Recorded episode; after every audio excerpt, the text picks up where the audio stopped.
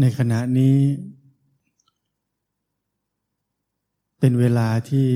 เราไม่ต้องเกี่ยวข้องอะไรกับใครทั้งนั้น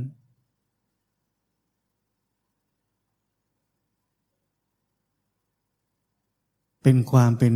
ส่วนตัวอย่างยิ่ง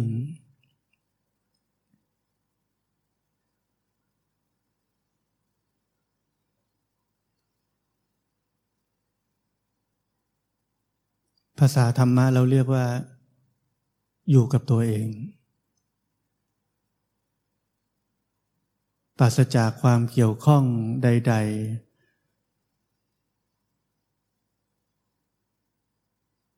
กับเรื่องราวความเป็นไปต่างๆ ภายนอกตัวเองตอนนี้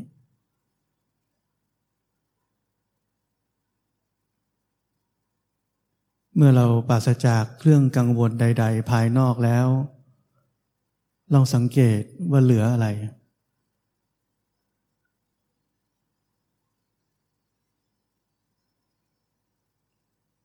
ได้คำตอบไหมเหลืออะไร เราเหลือสิ่งสิ่งหนึ่งที่เรียกว่า สติ และสัมปชัญญะ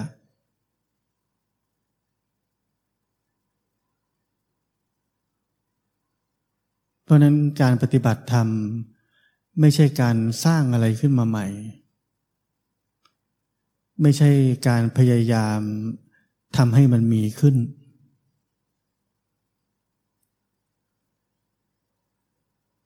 มันมีอยู่แล้ว พวกเราต้องเข้าใจอันนี้ให้หนักแน่น มันมีอยู่แล้ว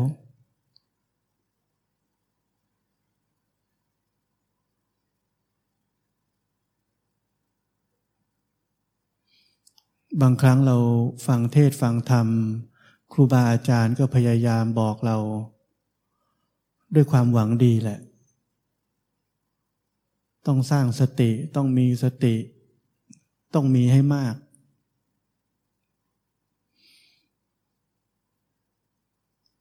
แต่ที่ผมบอกว่าทุกคำพูดนั้นจะกลายเป็นอุปสรรค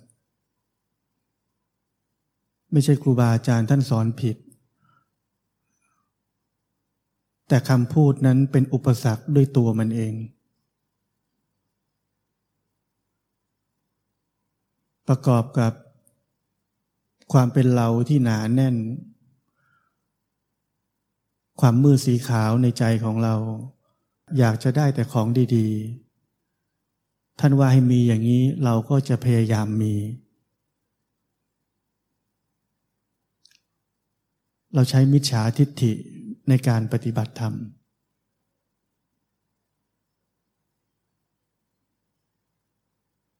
เพราะนั้นพวกเราทุกคนต้องเข้าใจเรื่องของสัมมาทิฏฐิที่พ้นจากความเป็นตัวเราให้ได้เป็นอย่างแรก ถ้าเราเข้าใจอันนี้แล้ว เราจะเข้าใจคำสอนทุกอย่างของแต่ละครูบาอาจารย์ ว่าท่านกำลังหมายความว่าอะไร ท่านกำลังสื่ออะไร ท่านพูดอย่างนี้เพราะอะไร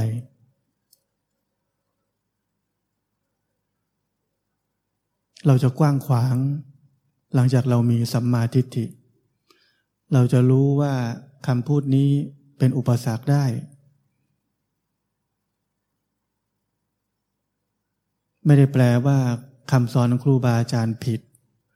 แต่คำพูดนี้คำสอนนี้ก่อให้เกิดอุปสรรคหรือความเข้าใจผิดได้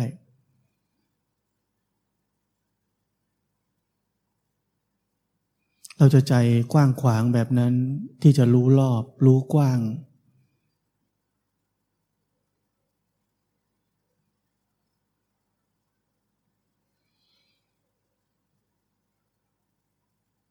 รวมถึงคำสอนของผมเช่นกัน เป็นอุปสรรคเหมือนกัน เท่ากับคำสอนครูบาอาจารย์ท่านอื่น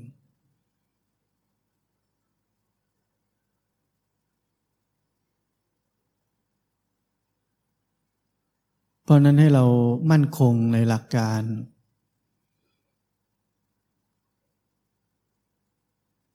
และเห็นสิ่งทั้งหลายที่เรียกว่า องค์ธรรมทั้งหลาย ที่จะนำจิตดวงนี้ไปสู่ความหลุดพ้น เห็นสิ่งเหล่านั้นตามความเป็นจริง แม้กระทั่งสติที่ผมพาพวกเราได้เห็นแล้วว่า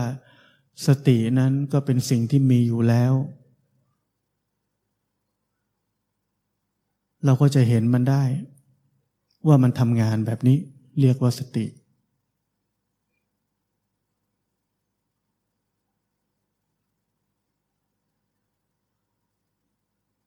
เมื่อเราพยายาม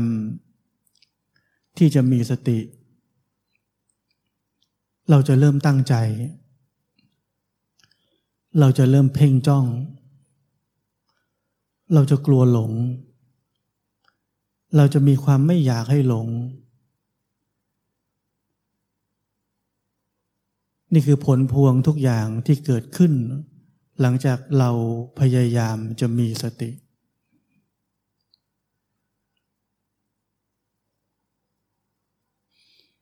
ที่เราทำแบบนั้น เพราะเราไม่เข้าใจสัมมาทิฏฐิ เราไม่เข้าใจธรรมชาติสูงสุดอันหนึ่ง คือความเป็นเอง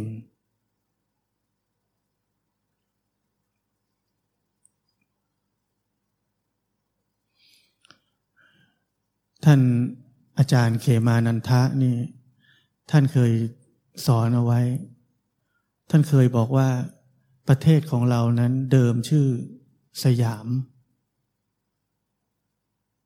ท่านว่าคำว่าสยามเนี่ยมาจากลากศัพท์คำว่า สยามภูคำว่าสยามภูนั้น แปลว่า ความเป็นเอง เราอยู่ในประเทศที่มีรากฐานแม้กระทั่งชื่อของประเทศเรา มาจากความจริงสูงสุดอันหนึ่งของธรรมชาตินี้คือความเป็นเอง แต่เราไม่เข้าใจอันนี้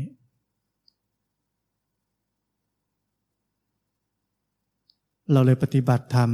ไปลักษณะกูทำเอง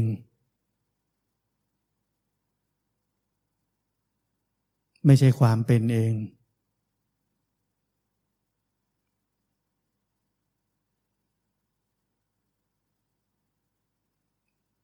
ท่านยังว่าต่อว่า เพราะฉะนั้นกิริยาที่เรียกว่าไม่ทำเป็นกิริยาที่ลึกซึ้ง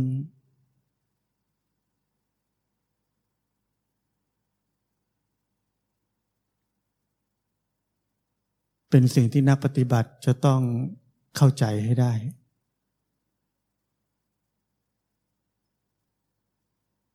ท่านบอกว่าการปฏิบัติธรรมนั้น ถือว่าเป็นอกรรมกิริยา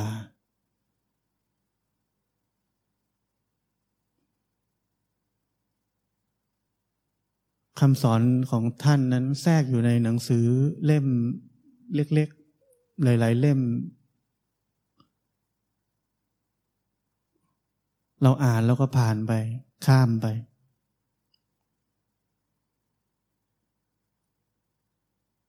เราไม่รู้ว่าหัวใจสำคัญ ที่ท่านพยายามบอกพยายามสอนนี้ มันเป็นจุดเริ่มต้นที่สำคัญมากขนาดไหน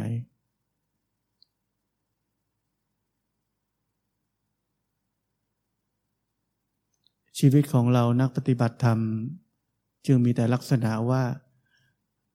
กูต้องทำยังไง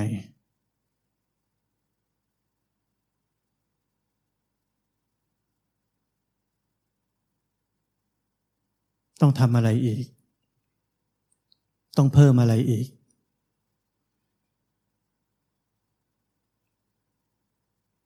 เราไม่เคยหยุดที่จะทำเราไม่ยอมให้ความเป็นเองนั้นทำงาน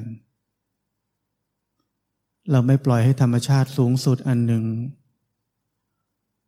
แสดงความจริงของมัน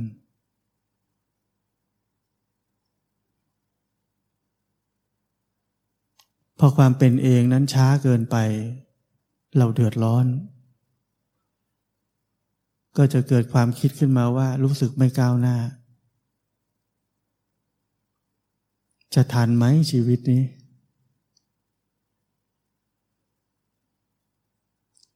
ใจเราใจของคนนั้นมัน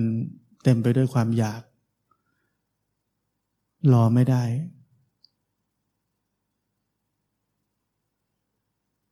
ธรรมชาตินั้นพอดีของมัน แต่ความเป็นเรานั้นรอไม่ได้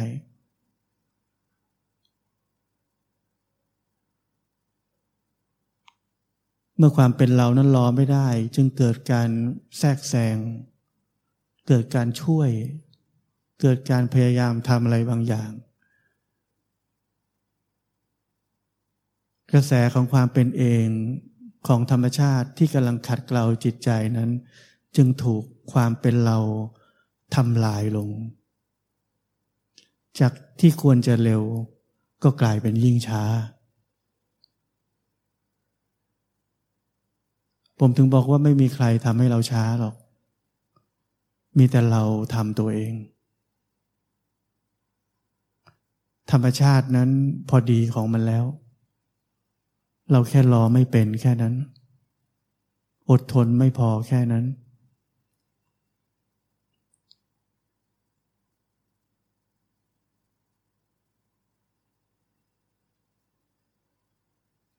เรามีความหวังตลอด เรามีความหวังว่าน่าจะมีคนคนหนึ่งช่วยเราได้ครูบาอาจารย์สักองค์หนึ่งช่วยเราได้ ถ้ามีพระพุทธเจ้าในตอนนี้ก็คงช่วยเราได้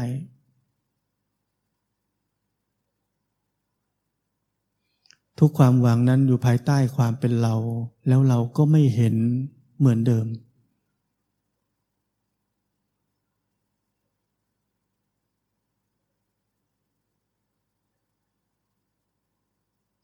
นี่คือความมืดสีขาว ที่แนบเนียน แนบเนียนจริง ๆ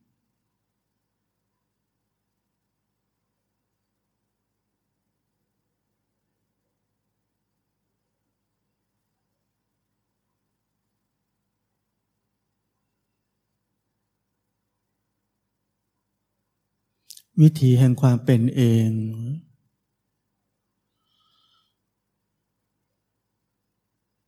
เป็นวิธีสูงสุดของธรรมชาติ แปลความก็คือเป็นไปตามเหตุและปัจจัย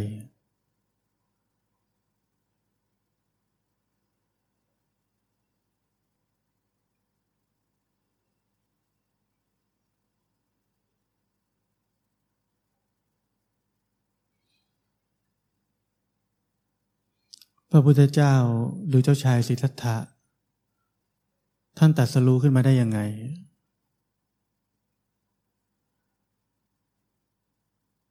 ท่านแค่นั่งเฉยๆ ท่านเลิกพยายาม ท่านเลิกที่จะทำอะไร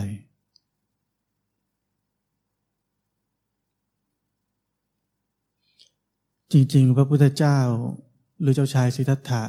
ได้ทำตัวอย่างที่สำคัญเป็นสัญลักษณ์อันหนึ่งให้พวกเราได้เรียนรู้แล้ว แต่เราไม่สน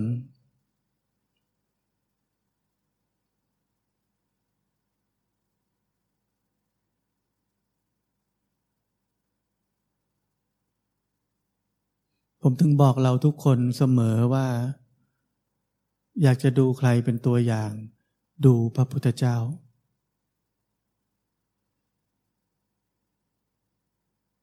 ดูท่านทำอะไร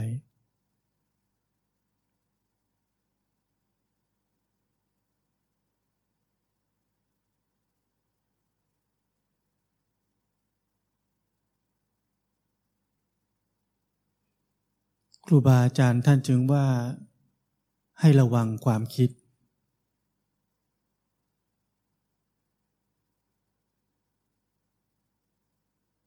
ระวังการเชื่อความคิด เพราะความคิดในตอนนี้ของพวกเราคือผลผลิตของมิจฉาทิฏฐิ คือความเป็นตัวเรา ผลผลิตของอวิชชา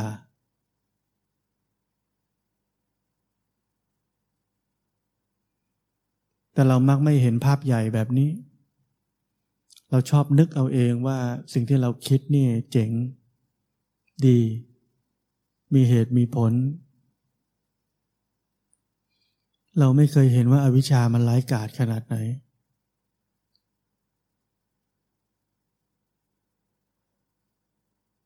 มันเนียนขนาดไหน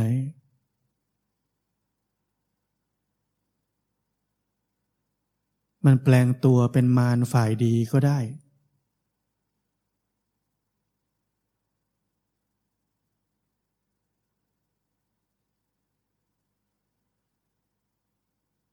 เราต้องเรียนรู้จิตใจให้ลึกซึ้งแบบนั้น ไม่งั้นเราจะโดนหลอก โดนหลอกทั้งชีวิตนี้และชีวิตต่อ ๆ ไป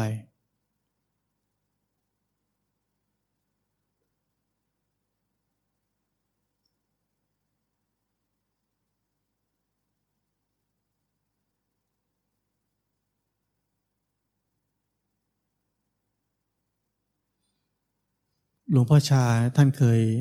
เทศไว้ ท่านบอกว่าถ้าเราปฏิบัติธรรมตามความคิดความเห็นของตัวเองแล้ว ความคิด นั้น ๆ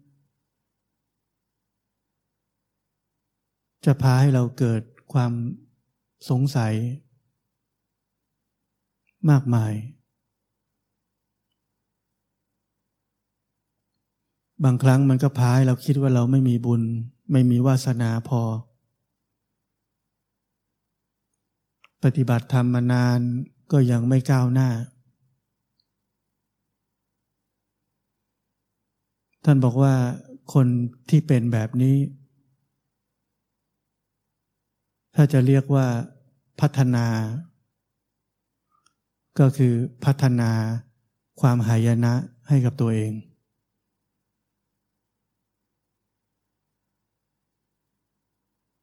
เพราะนั้นไม่มีครูบาอาจารย์ที่ไหนหรอกจะสอนให้เราเชื่อความคิดตัวเอง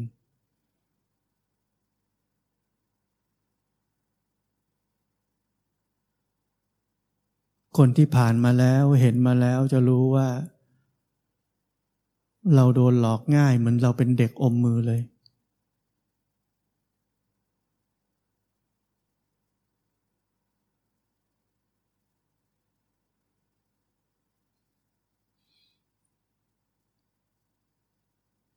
ราะนั้นดีที่สุดในตอนนี้ที่พวกเราทุกคนทำได้ คือมีชีวิตที่มีระเบียบวินัย ใช้ชีวิตให้เรียบง่าย ถ้าเราเข้าถึงหัวใจของการปฏิบัติที่แท้จริง เราจะเข้าใจว่าทุกการใช้ชีวิต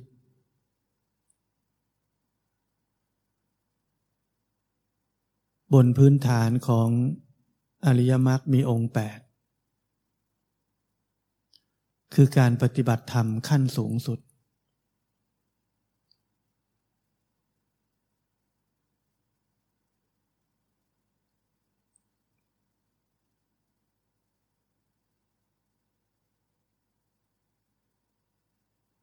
คำที่ผมบอกเสมอว่าเราแค่ อยู่ในสิ่งแวดล้อมที่ เอื้อต่อการมีสติ ไม่มีอะไรต้องให้คิดให้ฟุ้งซ่าน มีวิถีชีวิตในรูปแบบที่เรียบง่าย เป็นแบบเป็นแผนในทุกๆวัน ไม่ต้องคิดอนาคต ไม่ต้องหวังอะไร ใช้ชีวิตไปวันๆ แล้วแต่ละการเคลื่อนไหวในชีวิตของเราทั้งร่างกายและทั้งความคิด จะกลายเป็นสติ เราจะค่อยๆเต็มอิ่มและบริบูรณ์ กับทุกขณะของชีวิต ความเต็มอิ่มและบริบูรณ์นั้น คือต้นเหตุสำคัญของสติและสมาธิที่ถูกต้อง ไม่ใช่ความคิด ไม่ใช่คำสอนของผม ไม่ใช่อะไรทั้งนั้น เพียงแค่เข้าถึงทุกขณะแห่งความบริสุทธิ์ นั่นคือการปฏิบัติธรรม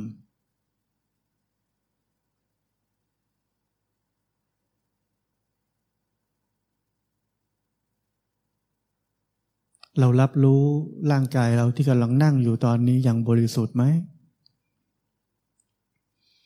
เราแบ่งความรับรู้นั้นไปให้ความคิดไหม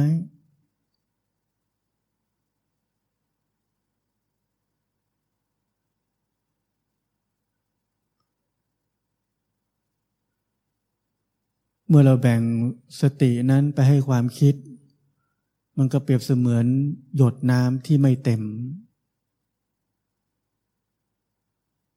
หยดนี้ถูกแบ่งไว้ให้ความคิด อาจจะเหลือแค่ครึ่งหยด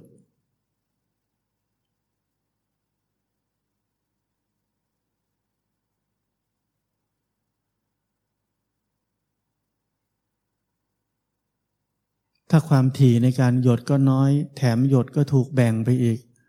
มันก็เต็มช้า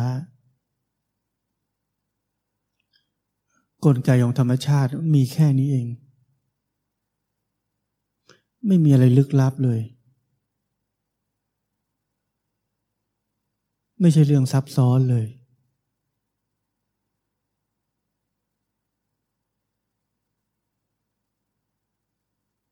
เราคิดการปฏิบัติธรรมเป็นเป็นเรื่องซับซ้อน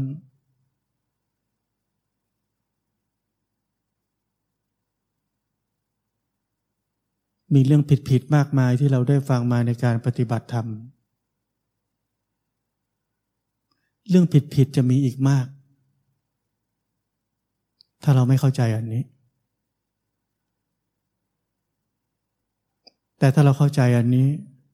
เรื่องผิดๆที่มากมายทั้งหลายที่เราเคยได้ยินได้ฟังมา มันจะไม่มี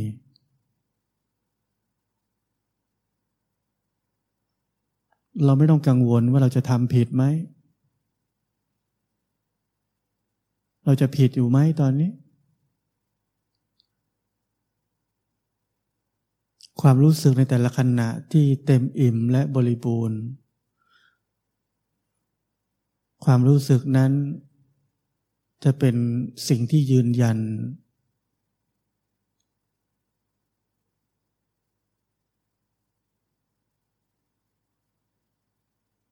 เราจะมั่นใจด้วยตัวเอง การปฏิบัติธรรมนั้นเป็นปัจจัดตังรู้ได้เฉพาะตนตั้งแต่ตอนนี้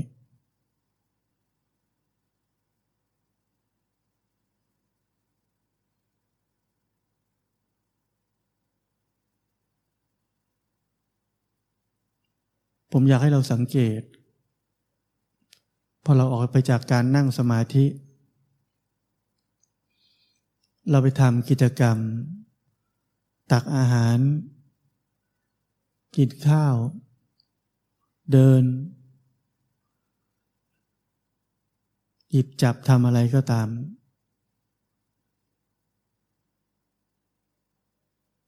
อยู่ดีๆ เรานึกขึ้นได้ เผลอเพลินไป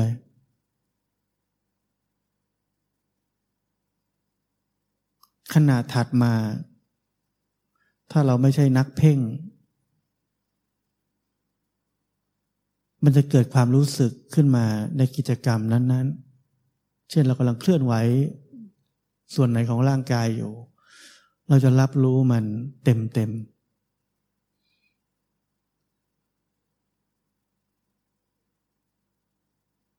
ในขณะนั้น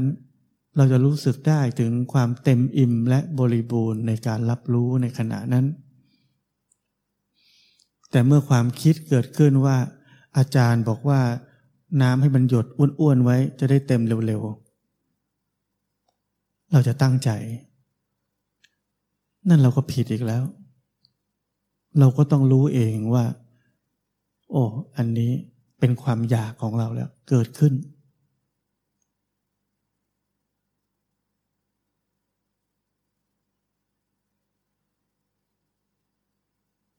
เพราะเพราะนั้นในชีวิตของเรา มันจะมีจังหวะที่หลงไป เรียกว่า ไม่ค่อยเต็ม รู้ขึ้นมาระลึกขึ้นได้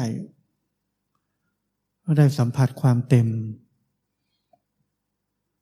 ไม่นาน เผลอไปอีกแล้วระลึกขึ้นได้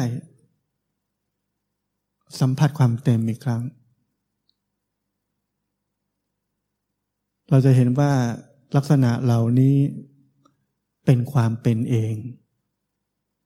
เราไม่ได้พยายาม นี่คือธรรมชาติของจิต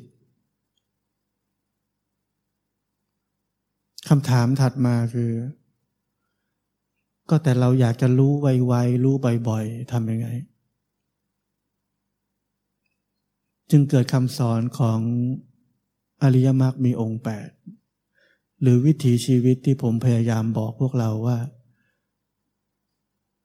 ต้องใช้ชีวิตที่วิเวกสันโดษมากน้อยไม่คลุกคลี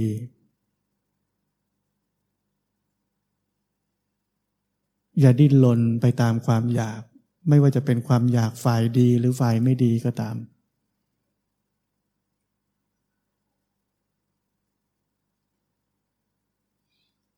แล้วจิตใจจะเป็นปกติ จิตใจที่เป็นปกติ คือจิตใจที่เป็นสมาธิ เมื่อจิตใจมีสมาธิ มันจะส่งผลให้เกิดสติ และเมื่อมีสติมันจะเป็นสมาธิอีก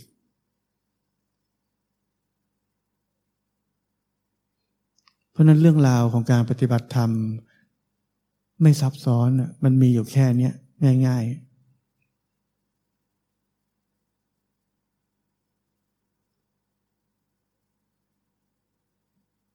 ความ perfect ของ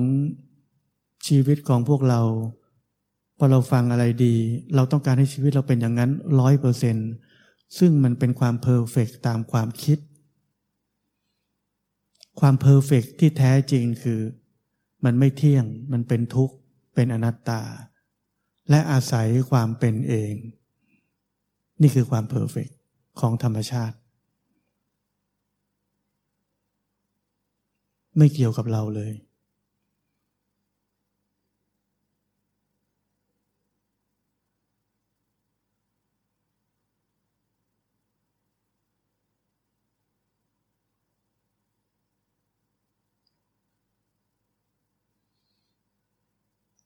ราะนั้นเวลาเราเคยได้ยินคำสอนว่า ให้มีสติรู้ชัดๆ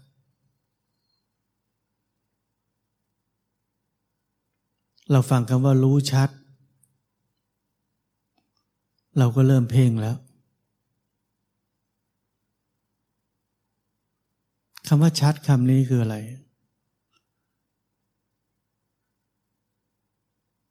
คือแต่ละการรับรู้นั้น ไม่ถูกแบ่งไปให้ความคิด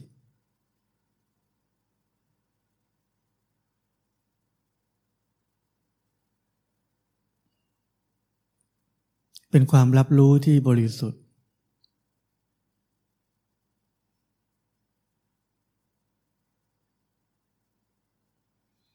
แล้วเราจะค่อยๆสะอาดขึ้น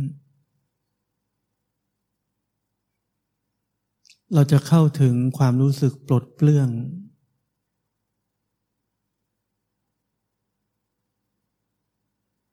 การรับรู้ที่บริสุทธิ์นั้น ไม่สร้างภาระ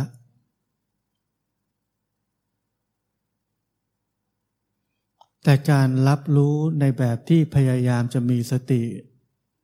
หรือพยายามจะเข้าใจธรรมะ สร้างภาระ มันไม่บริสุทธิ์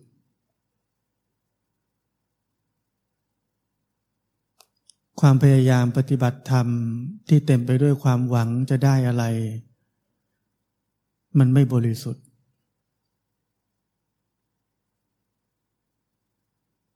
มันจะมีแต่ภาระที่มากขึ้น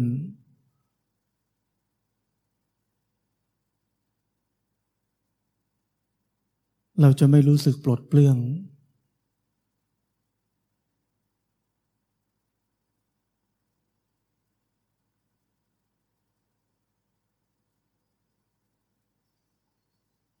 เมื่อจิตใจนั้นปลดเปลื้องจากทุกสิ่งทุกอย่าง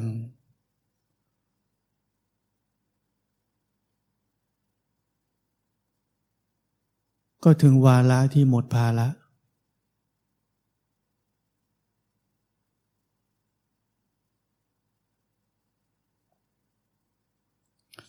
พระพุทธเจ้าท่านจึงว่า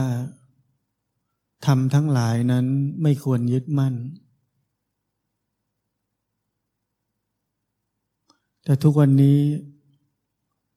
พวกเราปฏิบัติธรรมกัน ด้วยความยึดมั่น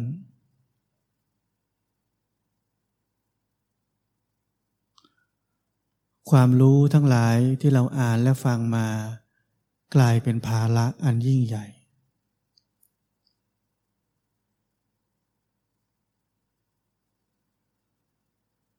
เราแค่วางภาระสีดำลง แล้วก็ถือภาระสีขาวขึ้น แบกไว้ที่หลัง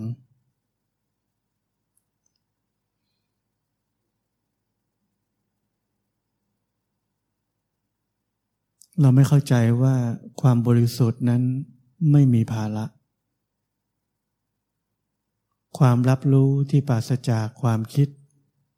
ความหวัง ความเปรียบเทียบ กับความรู้ต่างๆ นานา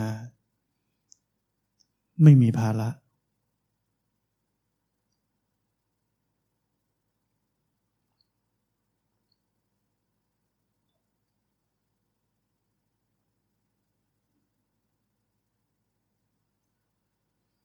เพียงแค่วางข้อคิด ความเห็น ความรู้ทุกอย่างลงไป แทรกตัวเข้าไปอยู่กับความรับรู้ที่บริสุทธิ์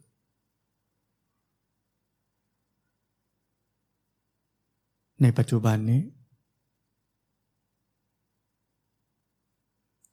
เราจะเข้าใจทุกอย่าง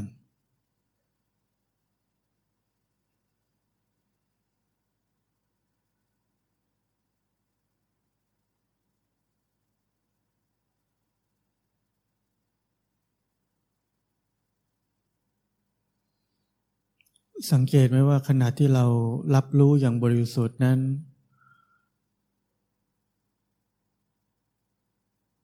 บางครั้งเกิดคอนเซปต์บางอย่างในการปฏิบัติธรรมขึ้นมาทันที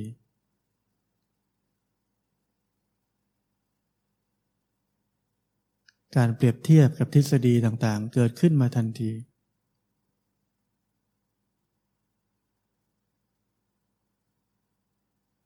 ทั้งหมดเป็นแค่ความคิด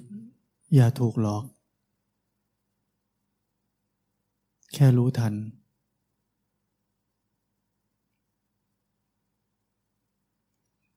เมื่อไหร่ที่เราเข้าไปคิดกับมัน ภาระจะเกิดขึ้น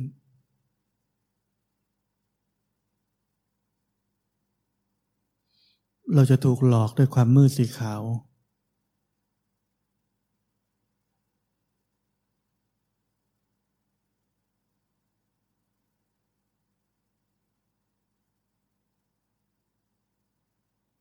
ขณะที่เราแทรกตัว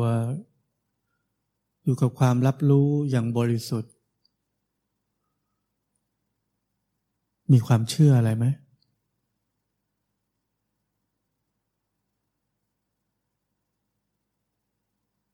มีคำว่าต้องไหม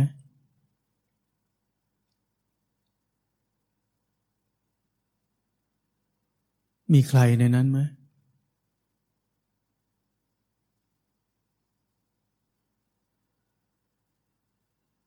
ไม่มี มีเหลือแต่กิริยาที่รับรู้อย่างบริสุทธิ์ปราศจากนิยามใด ๆ ทั้งสิ้น นี่เรียกว่าพ้นโลก เหนือโลก สักว่า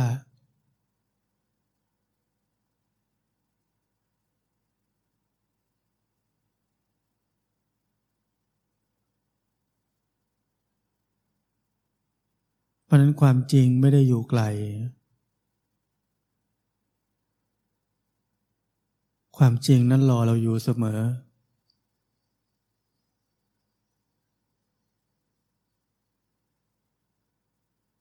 รอแค่เราเข้าถึงมัน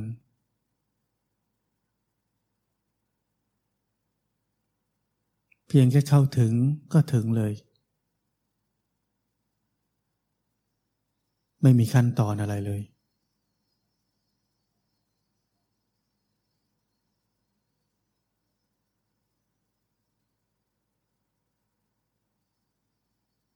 เมื่อเราเข้าถึงความบริสุทธิ์อันนี้แล้ว เราจะเห็นธรรมะมากมาย ที่เรียกว่า เห็นโลกนี้อย่างแจ่มแจ้ง มันมาทีหลัง